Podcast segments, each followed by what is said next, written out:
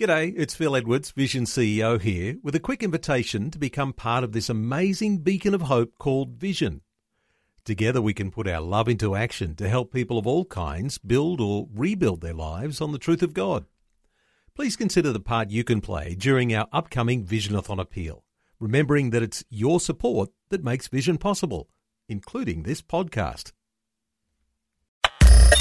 Audio on demand from Vision Christian Media exploring faith and the future. Neil Johnson and Bible teacher Dr. Kameel Majdali. As you know, we often talk about the concept of truth. Well, we do on this program and on many others on the station. But what's the opposite of truth? I guess we could say there are things called deceptions, and there may be many of them. Kameel, deception, one of those things you don't know what you don't know until someone reveals truth that sheds some light on deception. Neil, perhaps a good analogy is we can view deception like a computer virus, a Trojan, a worm, a malware. You get one of those things in your computer, it can eventually eat it alive, if not remedied.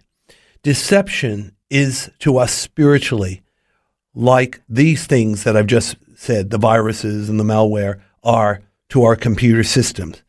They are extremely dangerous. And the amazing thing is, the Bible actually gives us warnings not to be deceived. And so, to me, staying in the truth and avoiding deception should be a very high priority. Kameel, it seems to me we are actually prone to deception if we don't take some precautions. We are very prone to deception ever since the Garden of Eden, where Eve said the serpent deceived me. Now, she didn't have to be deceived, but she was. And that actually leads us to two points. The devil and his demons are deceivers, no question about it. However, in addition to their deceptions comes our response and our responsibility. You see, God actually does hold us to account whether we say yes to deception or not. We have a free will, we can choose. But more than that, God has sent His Word, His Holy Spirit, and His Son Jesus to this planet.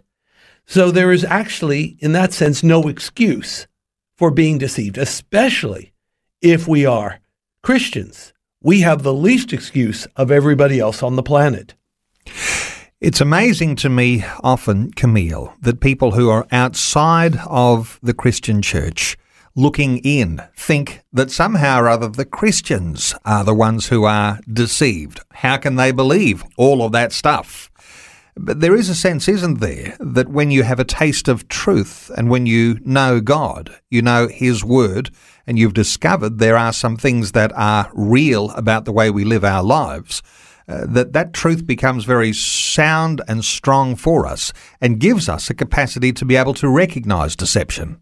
Well, God gives us tools to sniff out the deception, and His truth is actually the key way.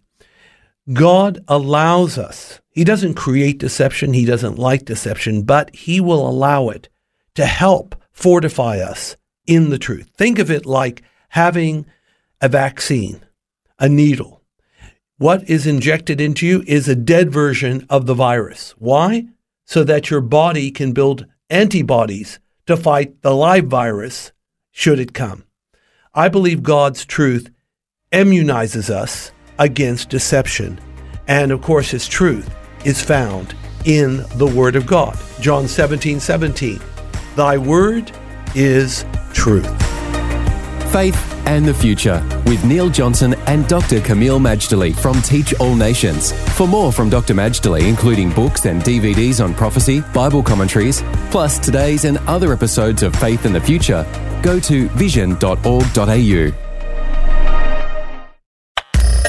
Thanks for taking time to listen to this audio on demand from Vision Christian Media. To find out more about us, go to vision.org.au.